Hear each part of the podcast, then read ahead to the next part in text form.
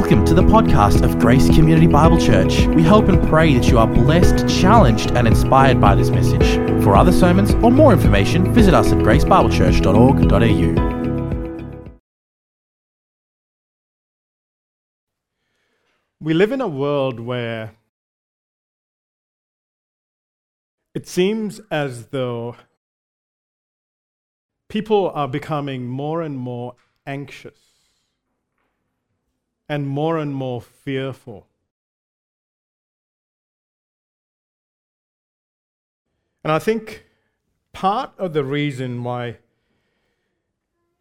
this is the case, that the world seems to be becoming more anxious and more fearful, well, basic theological truth would be because they are turning away from God. But just in, in terms of what is what has happened in the world, you have what's called as the internet. And the internet, while it has so many good things, it has flooded the world with information. And while there are so many good things that come out of it, it also has provided a way in which information and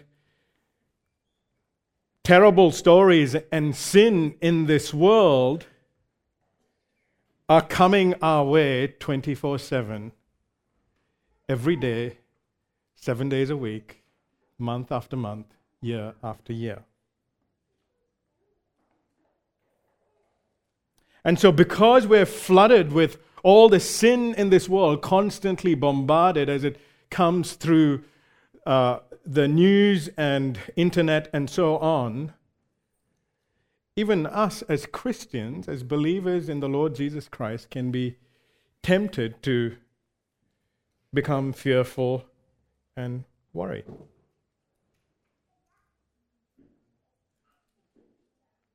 Just this past week, I'm sure some of you may have heard uh, in in the United States, there was a shooting at a Christian school that was under the, the, the, um, the authority of a local Presbyterian church.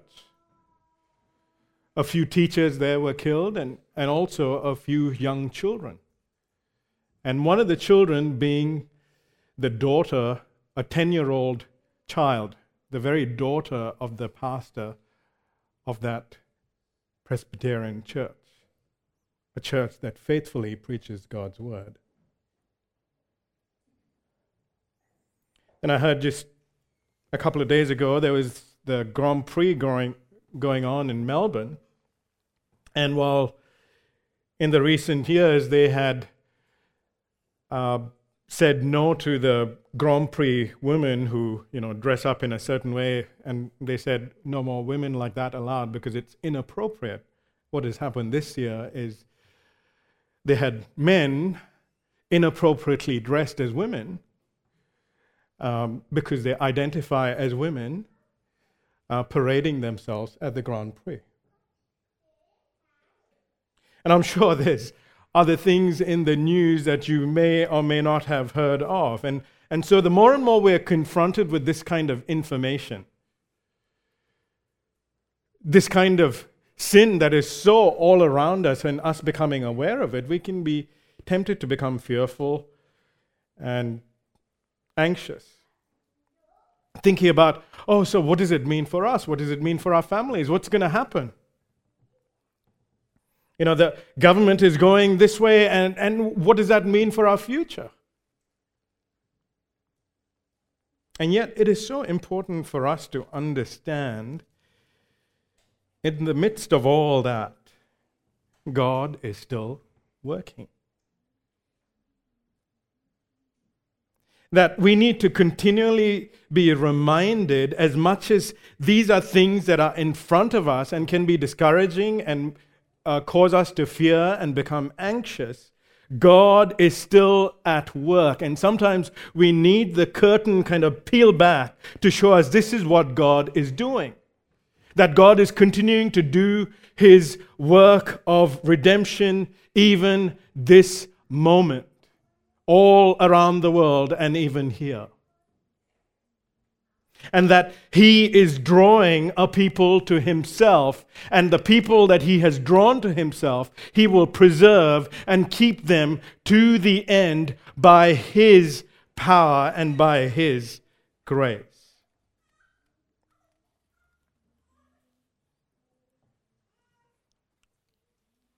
This morning, as we look at Genesis 46, I trust that we will be encouraged to see that God who draws a people to himself and preserves his people for his glory, even though on the outside things may not seem as good.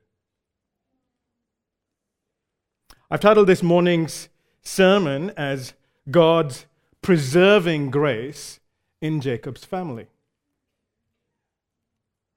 And we'll look, look at this text in Genesis 6 under three headings. First, we'll and, and we'll look at specifically in relation to Jacob and his family as they relate to Egypt. So, firstly, we'll see how Jacob and his family are directed to Egypt. Then, secondly, we'll see how Jacob and his family move to Egypt. And then in verses 28 through 34, we'll see how Jacob and his family are now in Egypt. And through it all, I trust that we will see how God is drawing his people to himself and is working out his plan of redemption and is continuing to preserve his people to that end. So, firstly, Jacob and his family being directed to Egypt in verses 1 through 4. Verse 1 reads So Israel took his journey with all that he had and came to Beersheba and offered sacrifices to the God of his father Isaac. Now, we saw last week about the great reconciliation that has taken place in this family, where the sons of Israel are reconciled back to God and reconciled with each other, and how Joseph revealed himself to his brothers, and there was that wonderful picture of reconciliation and forgiveness and so on. And then the sons come back to bring Jacob back to Egypt, and they come back and tell them everything that Joseph has said. And at first, Jacob does not believe. And yet, as he continues to listen to everything that Joseph had to say to Jacob through his brothers, and then he sees these wagons from Egypt, he cannot but deny the evidence. And he believes. And he believes that his son is alive, and he says, I must go to Egypt before I die. So now, chapter 46 now continues.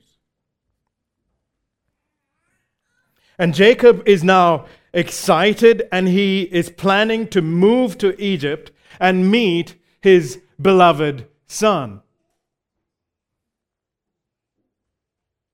But I would say, even as we'll see in the following verses, that Jacob is also fearful now, as much as he's excited to go and meet his son and move to Egypt, he's also fearful about leaving Canaan. You say, why? Because Canaan is the promised land the land that God had promised to Abraham and his descendants. Remember, the Abrahamic pr- promise consisted of three things very broadly land, seed, and blessing. And so it was important that the patriarchs and their families stayed in the promised land. Now, I want you to just think about what has happened to, you know, the the patriarchs when they moved out of the promised land, or anyone associated in the family of Abraham, even. Think of Jacob's grandfather, Abraham. in Genesis 12, there was famine. I know it's been a while since we've done Genesis 12, but there was a famine there, and he left the land of promise and he took his family to Egypt. At that time, Abraham didn't seek the Lord. He put Sarah's life in danger because Pharaoh almost took Sarah as his wife. And he shamed the name of the Lord there in Egypt until God graciously brought him back to the promised land. Then, with Jacob's father, if you think Isaac, remember, Abraham, after that episode, would tell his servant to go and find a wife for Isaac. Let Isaac stay behind. Let him not leave the land of Canaan. And then, even, even during Isaac's time, there was a famine, and God very specifically, and Genesis 26 2, had told Isaac not to leave the land of promise. And even Jacob's own life. Think about Jacob's early years. Because of Jacob's own sinful ways, where he deceived his brother and stole the blessing from his father, he had to run away from the land of Canaan. And as a result, he had to live in Padan Aram with Laban for 20 years. And we know all the troubles that he faced there. And he couldn't wait to come back to the promised land. And finally, God appears to him and says to him graciously, You know, come back to the land and I will be with you. And God graciously brings him back safely to the land of promise. So now Jacob has been in the land of promise, in the land of Canaan, for many years. He's now an old man. And Jacob is faced with a severe famine and shortage in food supply. And he's now also received news that Joseph, his long lost son, is alive and that God has made him ruler in Egypt. I'm sure even that, and that Joseph is inviting him to come to Egypt along with all the other family members. And I'm sure even when Jacob heard that and when he believed that Joseph is alive, I'm sure the news that Joseph, my son, is now ruler of Egypt, I'm sure he would have thought to himself, God is fulfilling what he had revealed to Joseph in a dream many years ago that he would become ruler and we will all bow down before him. That's coming to pass right now. So, in light of all that, because this was God's revelation as well to Joseph, so Jacob decides to move his entire family to Egypt.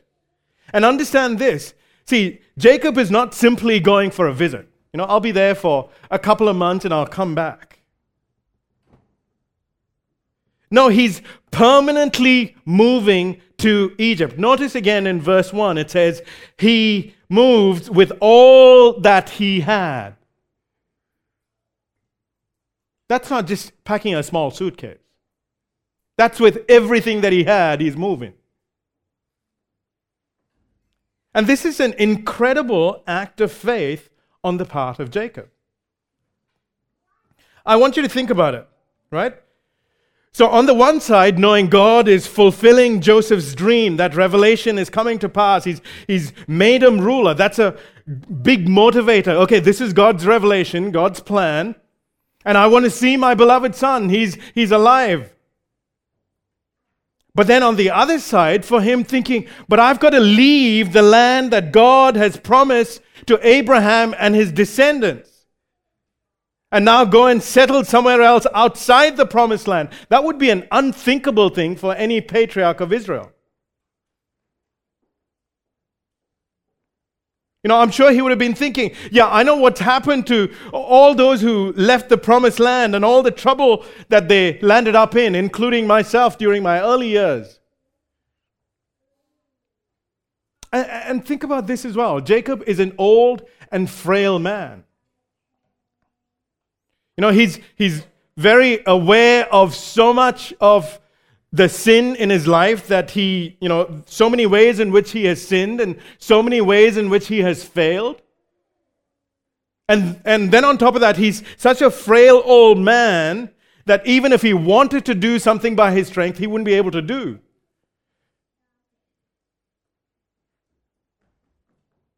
So I'm sure he's also thinking so, so what does this mean with regards to God's promises? What's going to happen to my family? Staying in the promised land, I see my sons and everything that has happened to them. That's not looking good. How much more now if I move to Egypt and move out of the promised land? And uh, understand this Egypt is a powerful, the most powerful nation in the world at this time. Very sophisticated, very advanced in so many ways. And yet it is, it is so polytheistic. I, I would probably even say even more polytheistic than the land of Canaan. Almost every other thing for them was a god. So, so how is God going to, in this powerful nation, how is God going to bring about all that He has promised land, seed, and blessing?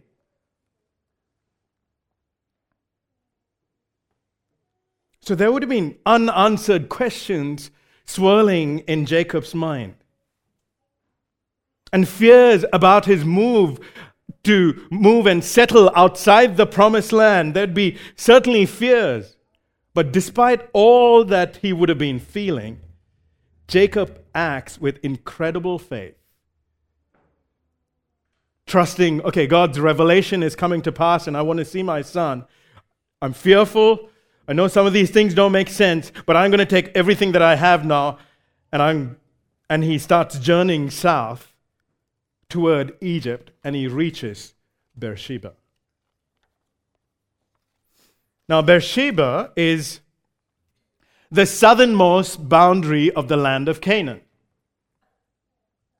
But aside from its geographical location, okay, that's the last pit stop before you then go into the desert and then to Egypt.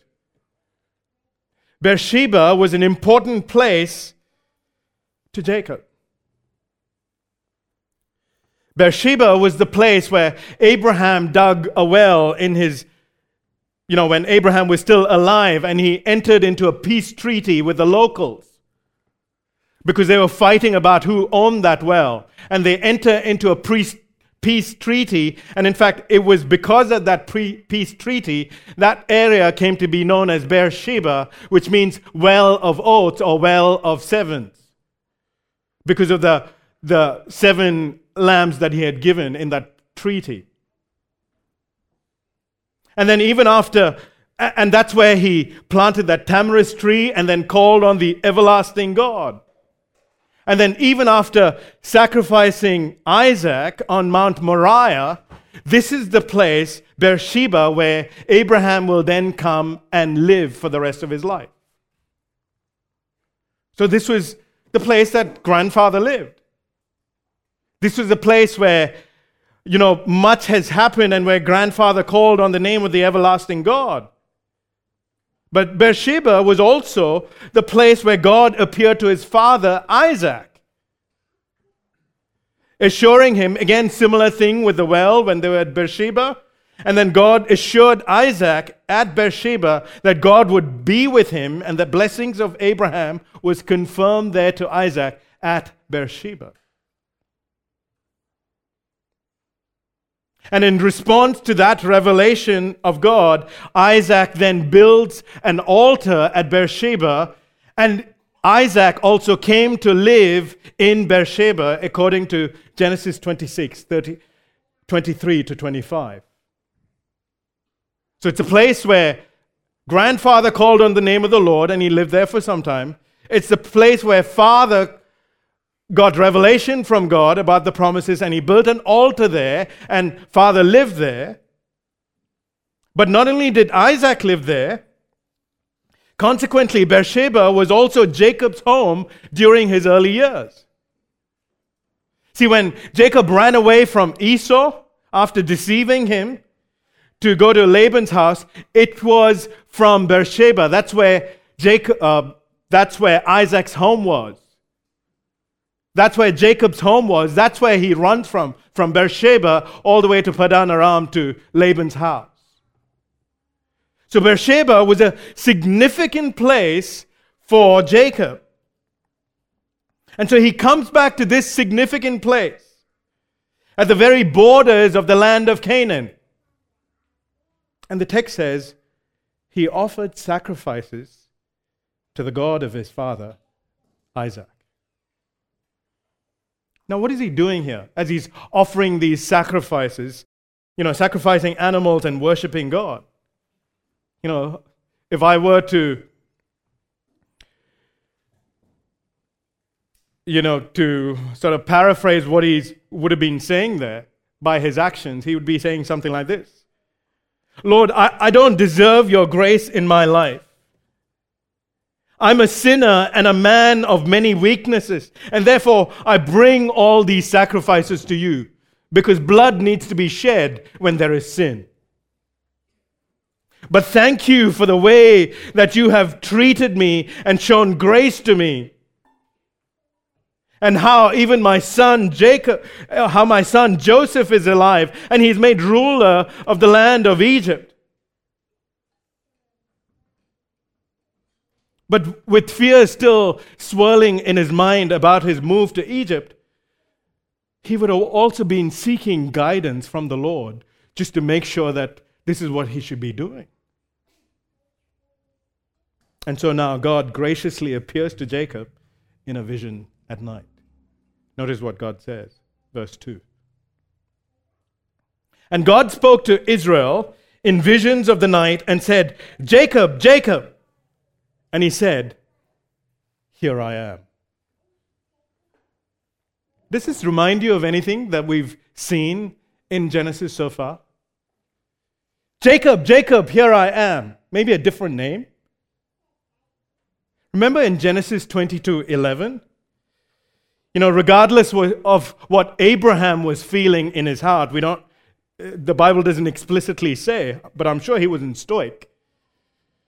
When Abraham was ready to give up the promised seed, his son Isaac, God appears to him and says, Abraham, Abraham. And Abraham says, Here I am. Similarly, here, as Jacob is ready to give up the promised land, God appears to him and says, Jacob, Jacob.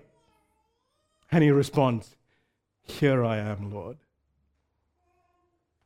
So this is a big deal because he, he's almost called to give up the land of promise, where Abraham was called to give up the seed of promise. And what you see by his response, here I am. Jacob has come to a point in his life where, though he is fearful, he's ready to give it up, ready to give up even the promised land if that is what the Lord is going to tell him to do. Jacob is fully surrendered to the Lord. And now look at what the Lord says.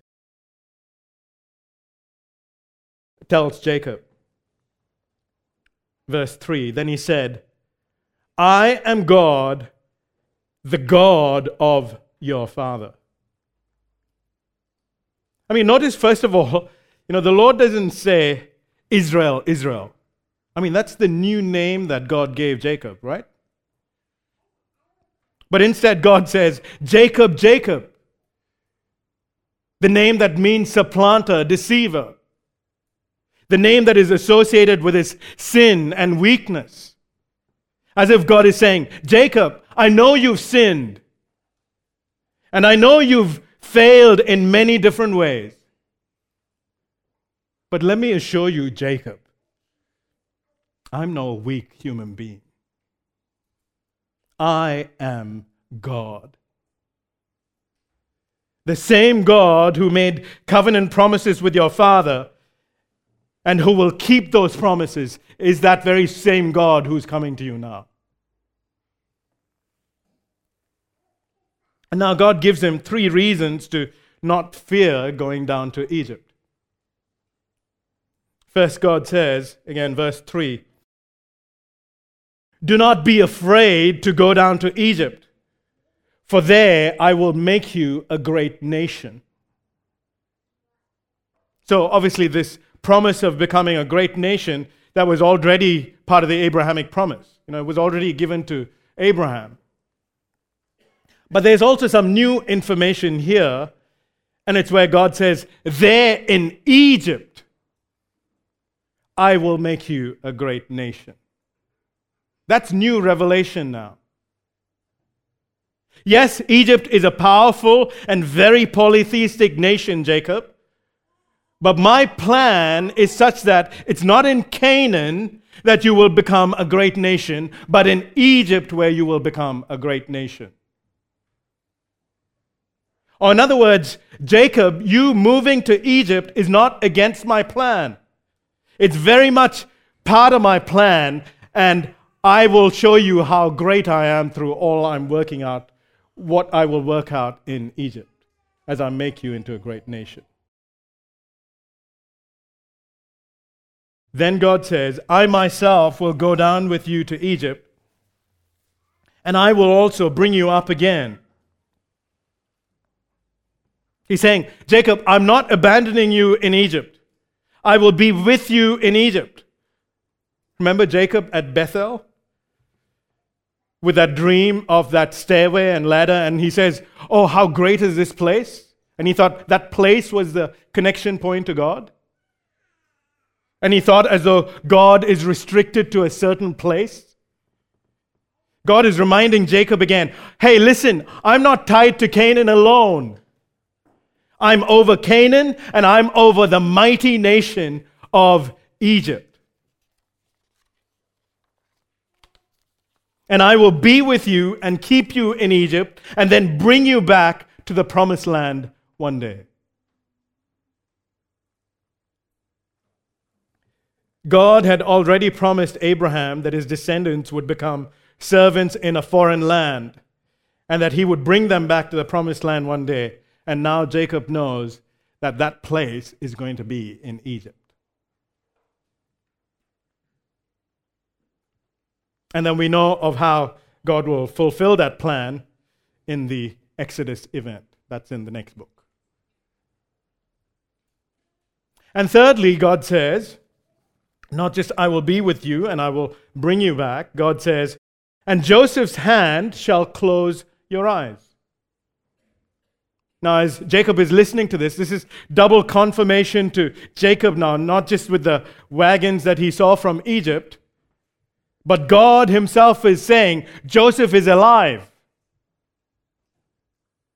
And not only that Joseph is alive, but till the day that he till the day that he dies, Jacob will be with his beloved son, Joseph. That's God's promise.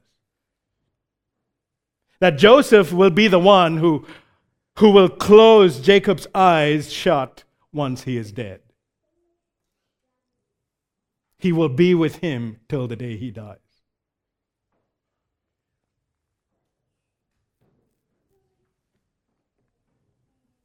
And Jacob, as a result of now being directed by God's word, he strengthened and he makes the move to Egypt. I want to bring just one application from here. You know, sometimes living in this sin cursed world and we're trying to make decisions we must be careful not simply to think, okay, God is sovereign and He's over all things, and here's an opportunity before me, and I guess because nothing's there to stop me, I just, I guess I'll just go ahead and do that. We must be very careful of reading, you know, things like that as to, oh, that's something that honors God. Because our hearts can easily deceive us. And we can justify things that are not honoring to the Lord. And just because there's an opportunity there and nothing seems to stop us, we should not think then, therefore, we should just go ahead with it.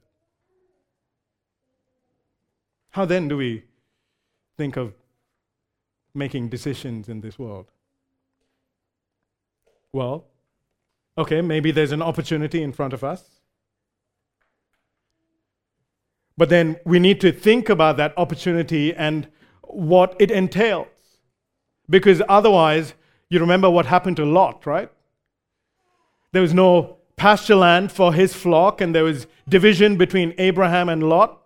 And so they decided to part ways. And what did Lot do? He saw, wow, beautiful land, pasture land, and green. I'll just go there. He didn't seek the Lord, he didn't do anything.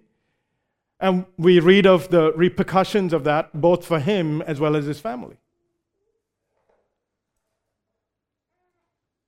So when we make decisions in this world, we need to start by seeking the Lord in prayer, asking the Lord for wisdom, coming back to the Lord and saying, Lord, I'm a sinner. I can deceive myself. I'm weak. I can take things into my own hands. Please help me.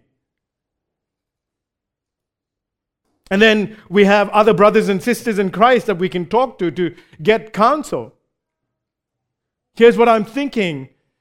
You know, do you have any wisdom with regards to that?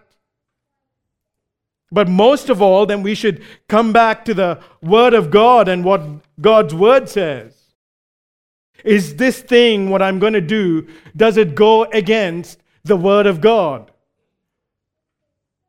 Or things that are involved in my move to a certain place? Are there things where I'm going to compromise myself or my family or other things? Ultimately, we must be directed by God's Word no matter what we do.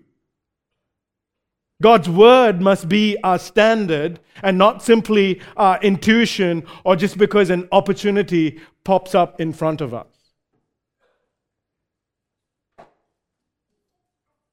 So then, when we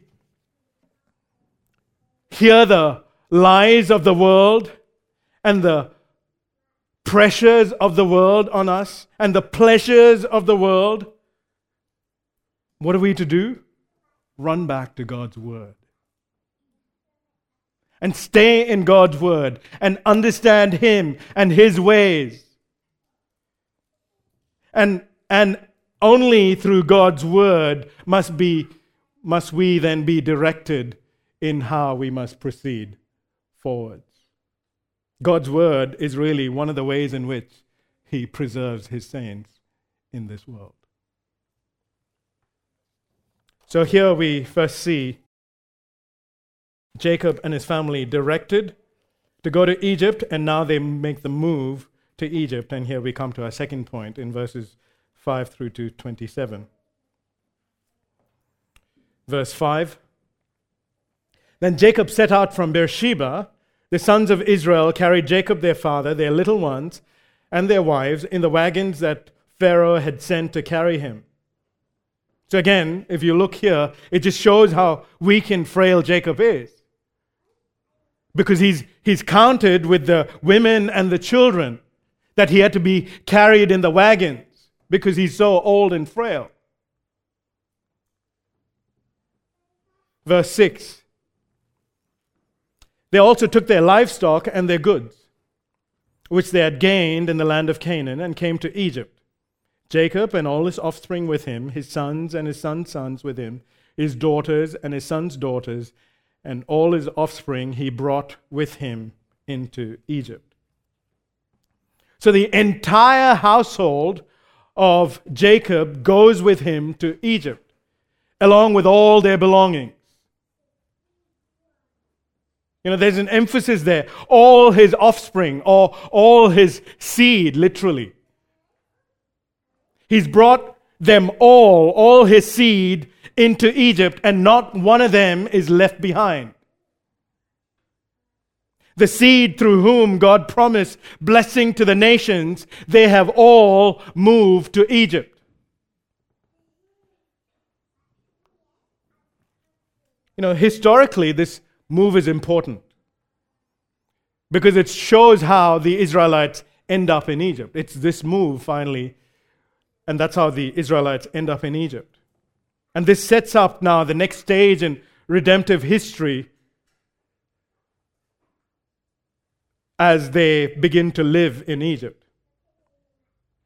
And because this move is so important, and, and to further emphasize that all the offspring of Jacob moved to Egypt, now all the sons of Jacob are listed by their names, including their sons as well. Look at verse 8 onwards. It says, Now these are the names of the descendants of Israel who came into Egypt, Jacob and his sons.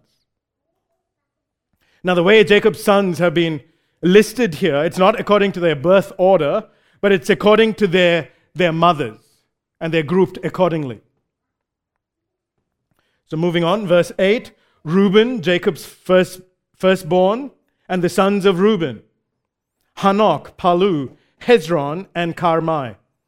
The sons of Simeon, Jemuel, Jamin, Ohad, Jachin, Zohar, and Shaul, the son of a Canaanite woman. The sons of Levi, Gershon, Kohath, and Merari. Now we know the sins that Reuben has committed, even Simeon and Levi, of how they massacred all those men in Shechem. But here we are told that Simeon had a son through a Canaanite woman.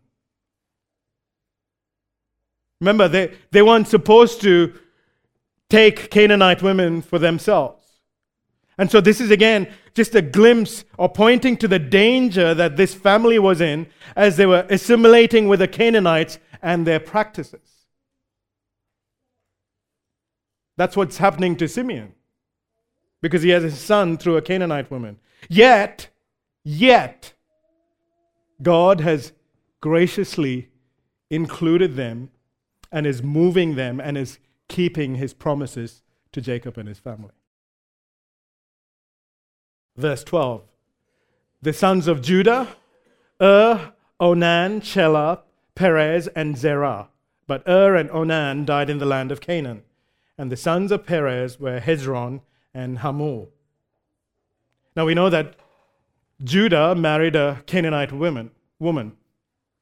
And his sons Er and Onan did what was wicked in God's sight, and God put them to death. And then Perez and Zerah, we know they're, they're the sons of Judah through his daughter in law, Tamar. And then specifically, Perez's sons are included because it is now through the line of Perez the Messiah will come. Verse 13 the sons of Issachar, Tola, Puvah, Job, and Shimron. The sons of Zebulun, Zered, Elon, and Jahleel. And these are the sons of Leah, whom she bore to Jacob in Padan Aram, together with his daughter Dinah. Altogether, his sons and his daughters numbered 33. Notice how the text say, there very specifically says, These are the sons of Jacob through Leah, and that they were born in Padan Aram. Not in the land of promise, but these sons of Jacob were born in Padan Aram. You know, it's as though the text is saying, you know, God has promised to multiply you and, and, make your family a great nation in Egypt, outside the promised land. Well, here's the evidence that I will keep my promise. The sons of Leah were born outside of the promised land in Padan Aram. And if I can do that, then I can surely do even more in Egypt, outside the promised land.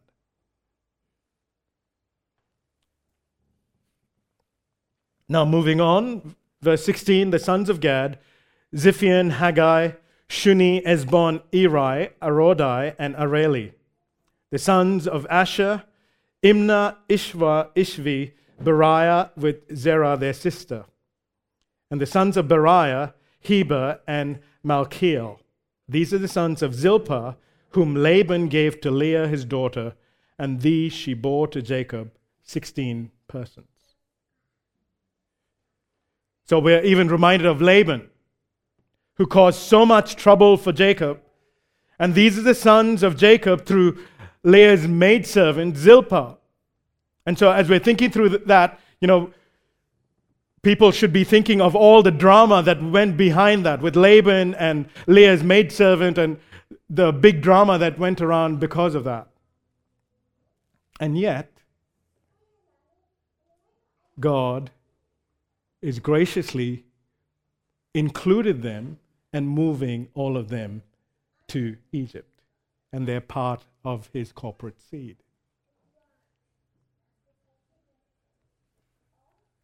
Now, notice this next section. Unlike the other women who bore Jacob's sons, who are put at the end of the list, notice the difference in the way Rachel is introduced. Verses 19 through to 22.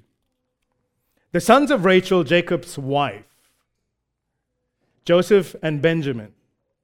And to Joseph in the land of Egypt were born Manasseh and Ephraim, whom Asenath, the daughter of Potiphar, the priest of On, bore to him. And the sons of Benjamin, Bela, Becher, Ashbel, Jerah, and Naaman, Ehi, Rosh, Muppim, Huppim, and Ard. These are the sons of Rachel who were born to Jacob, 14 persons in all. So notice, Rachel is mentioned twice. She's the only woman that's placed at the beginning of, of the list of sons. And she's the only one that is called as Jacob's wife. None of the other women are particularly addressed as Jacob's wife. And that should remind us of Jacob's favoritism to his beloved wife Rachel and the division there was between Jacob's wives. And yet, God has graciously included them and is moving them to Egypt as his corporate seed. Verse 22, 23. The son of Dan, Hushim, the sons of Naphtali, Jahziel, Juni, Jezer, Shillem. These are the sons of Bilhah, whom Laban gave to Rachel his daughter, and these she bore to Jacob, seven persons in all. So finally, the sons of Rachel's maidservant, Bilhah. Now, when you tally up the names of all these sons, they add up to 70. And that's significant, as we will just see in a minute. Verse 26 All the persons belonging to Jacob who came into Egypt, who were his own descendants, not including Jacob's sons' wives, were 66 persons in all. So now the list includes only the sons and the sons' sons. The wives are not named, even the servants and the servants' wives and their children are not named. You know, so this would have been a much larger crowd if you took the whole number of people who were migrating to Egypt. But only the sons are named, and verse 26 now say, says that there were 66 in number who went to Egypt. How's that? Well, two sons of Judah died, Onan and Ezron. And then the two sons of Joseph that were born in Egypt. So they come later. They don't move to Egypt. They were actually born in Egypt. So that'll bring the number of sons to 66 that came from Canaan to Egypt. And then verse 27 says, And the sons of Joseph who were born to him in Egypt were two. That's Ephraim and Manasseh. And all the persons of the house of Jacob who came into Egypt were 70. Or in other words, all that belonged to the house of Jacob, finally now in Egypt, there were 70. Now, why does the text emphasize this number 7 and 70? Well, the number 7 in the Bible has the idea of wholeness or, or completeness. And if you remember back in Genesis 10, where we had the table of nations, the divided nations, after the Tower of Babel, there were 70 nations that were represented there, and they represented the whole world, the complete world under the curse that was divided into these 70 nations.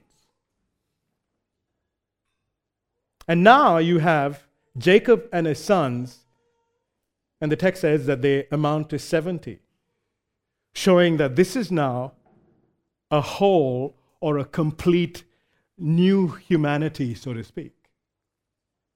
that God has brought about.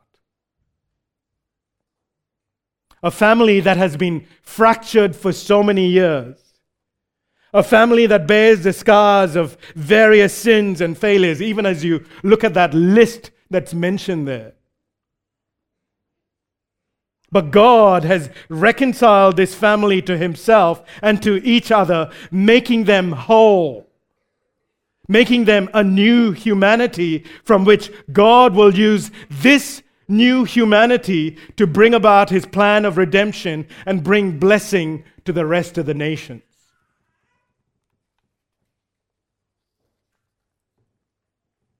You know, at this point, 70 sons might not look like much. But it is this small group of sons that God will preserve and prosper and make into a great nation one day whilst in Egypt. So much so that finally in Exodus we read that as they become so prosperous and numerous that even the Egyptians were threatened by the Israelites, seeing their numbers.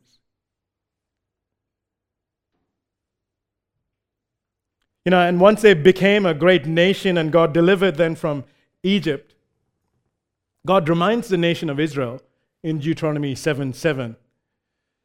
You know, when he says, I did not choose you because you were so great. Sure, you're many in numbers right now. But by implication, and then he says, You were the least of them.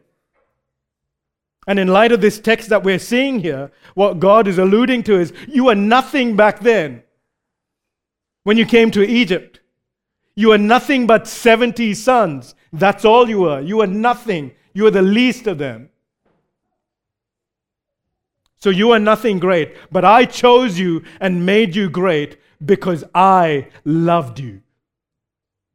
That's the only reason this deliverance has happened, he tells the people of God, the people of Israel. I think there's an application for us as well as a church family.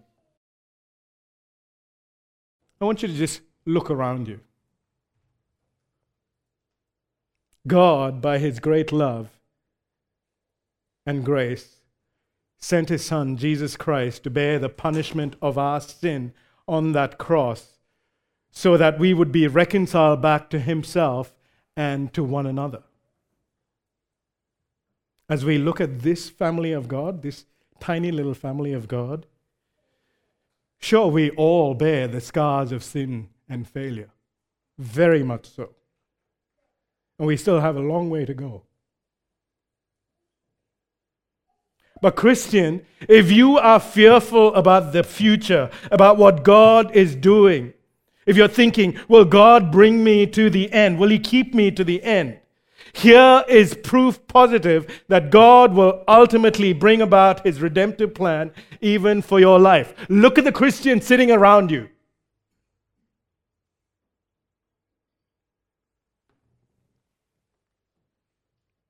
It is a picture of what God will do in the end when Christ will return and will have all his people from every tribe and tongue reconciled to himself and reconciled to one another.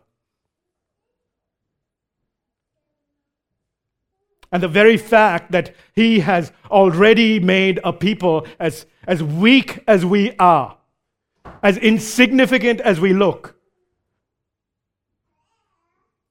we are children of God children who will be preserved by the grace of God, children who are placed on this earth in this sin cursed world to be his representatives and to be a blessing to the nations and to draw more people to himself. This church and every other church is evidence of God's preserving grace of what he will do ultimately, because otherwise these people of God and these gatherings of God's people would not exist in the first place. Just like those 70 sons was evidence that he was going to preserve his people and keep them and use them mightily, so also we as we look at each other. If you ever doubt, is God going to preserve me? Just look at this group of weak Christians, it should give you assurance. Oh, yeah. That's why he saved a bunch of people like us.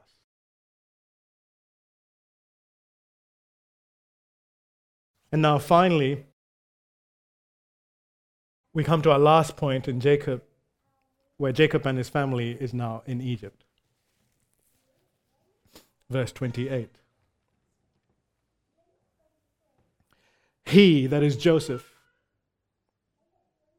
had sent Judah ahead of him to Joseph to show the way before him in Goshen. Pardon me. He, meaning Jacob, Jacob sent Judah ahead of him to Joseph to show a way before him in Goshen, and they came into the land of Goshen. So Judah is given the charge by Jacob lead the family, lead the way into the good land of Goshen. You know, I, I, think this is a marvelous reversal that God is doing here. Because in the first place, it was Judah's plan that took away Joseph away from his father. It was his plan to sell Joseph. And now it's Judah himself, though very transformed Judah by the grace of God, who will lead his father into Egypt to prepare him to meet Joseph. And with Judah leading the whole family into the good land of Goshen, I wonder if there's even a hint of how Jesus, the ultimate seed of Judah, will lead his people to the good land in heaven. Verse 29. Then Joseph prepared his chariot and went up to meet Israel, his father, in Goshen. And he presented himself to him and fell on his neck and wept on his neck a good while. And Israel said to Joseph, Now let me die since I've seen your face and know that you are alive. You know, this is such a wonderful reunion. It would have been for Jacob and Joseph after 22 years. Jacob, who thought that his son was dead and that he would go to his deathbed mourning and grieving, God, by his grace, has also reversed that. And he's brought joy to Jacob, where now he's reunited with his beloved son, and so much so that he's so filled with his joy, now he says, I can die now in peace now that I've seen you alive. You know, it's almost like Simeon in the New Testament when he sees Jesus in Luke 2 29 and 30. You know, he sees Jesus, he says, Now I can die in peace, for I have seen the salvation of the Lord. Now, after this wonderful reunion, Joseph now makes preparations for them to stay in Egypt. Look at verses 31 through to the end of the chapter. And Joseph said to his brothers and to his fa- father's household, I will go up and tell Pharaoh and will say to him, My brothers and my father's household who were in the land of Canaan have come to me. And the men are shepherds, for they have been keepers of livestock. And they have brought their flocks and their herds and all that they have. When Pharaoh calls you and says, What is your occupation? you shall say, Your servants have been keepers of livestock from our youth even until now, both we and our fathers, in order that you may land in the land of Goshen, for every shepherd is an abomination to the Egyptians.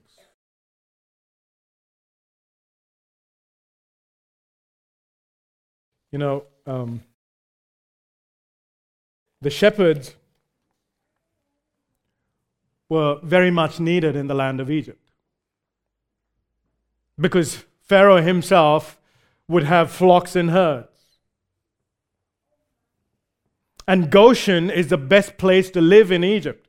It's very fertile and a lot of pasture that is needed for flocks and herds. And then to top it all, it's on the edges of the Egyptian society. So the Egyptians need shepherds and flocks because they need the wool and the meat and so on and so forth. And they need people to man these flocks and herds. But the text also tells us that the shepherds were an abomination to Egyptians. Maybe it's a smell of sheep that they have all the time.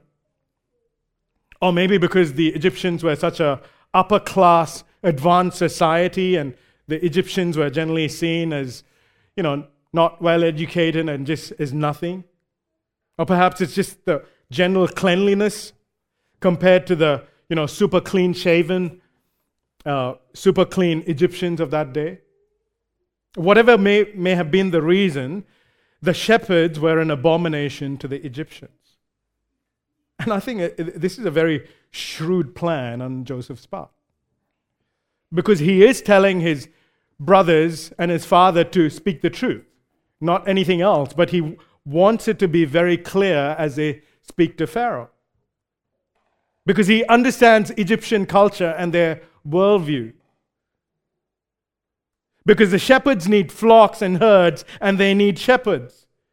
But on the other side, shepherds are an abomination to them. But in order for these shepherds that their family is made up of, they need to go to good pasture land, which is what Goshen is. And this is an area away from the Egyptian population. So, you know what's going to happen? Or how God is directing their steps? Pharaoh almost has to give this land to them where because they're shepherds, they're going to be left alone. They're not going to intermingle with the Egyptian culture because shepherds are an abomination to the Egyptians.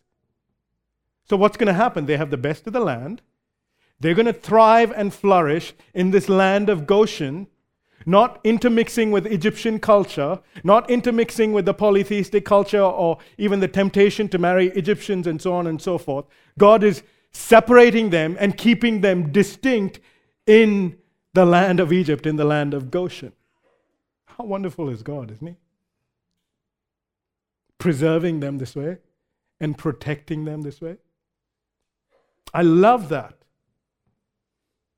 He's keeping them distinct and apart from Egyptian culture. And now you can think, even as you read the genealogy and the history of Jacob's family, as they were in the land of Canaan, they were divided and they were assimilating into Canaan in so many ways. And yet, here is God who's powerfully brought them together, reconciled them to himself and to each other, taking them to Egypt and putting them in the most fertile place where there's pastures, where the Egyptians will leave them alone. They can have their own identity, they can worship their God, and they can thrive and flourish and be distinct as the people of God. That's the same God whom we serve today. The same God whom we serve today who will keep us even when the world is completely polytheistic or atheistic, where He will preserve us. Why? Because we are His people. And how much more, thinking through redemptive history, you know, we have so much more revelation and so much more has happened, more than these 70 sons and their families who've come to the land of Goshen.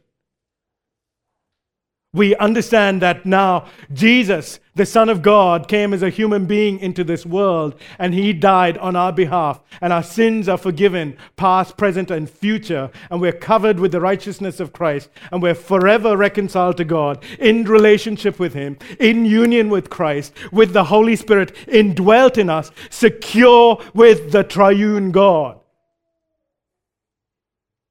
And then on top of that, we have His Word that directs us, we have His people that He surrounds us with. And then on top of that, we know providentially through everything that will happen, He will still do all things for the good of His people, preserving them and building them up, making them more like Christ, and keeping them to the very end. Brother, sister in Christ. No matter what this world looks like, this is ultimate reality. Everything else that we see around us is temporary. Temporary reality. And this is what God is doing. He is reconciling a people to himself, and the people that he has reconciled to himself, he will preserve them by his grace. And so much more we understand now on this side of redemptive history, knowing that we are ultimately and fully secure in Christ with the Holy Spirit indwelling in us. So we cannot in any way lose our salvation or go the way of the world.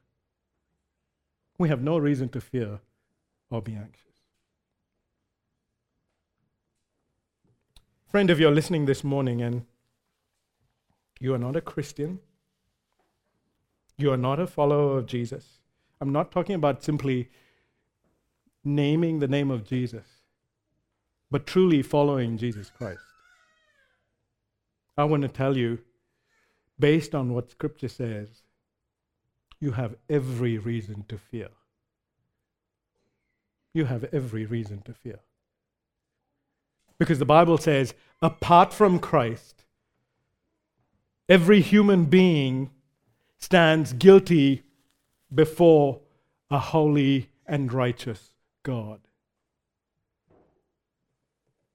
Every human being apart from Christ has rebelled and sinned against God and stands guilty before Him. And God, being a righteous and holy God, He must punish sin. And so, if you don't trust in Jesus and follow Jesus, you should have every reason to fear. But let me also tell you, friend, that this God this God that you see here in Genesis 46, because he was bringing about his plan of redemption. And 2,000 years later from this, he sent his son, Jesus Christ, into this world in the form of a human being, lived a per- perfect life, perfectly obedient, never sinning. And then he died on the cross for sinful people like you and me. And then not only did he die, he rose up on the third day.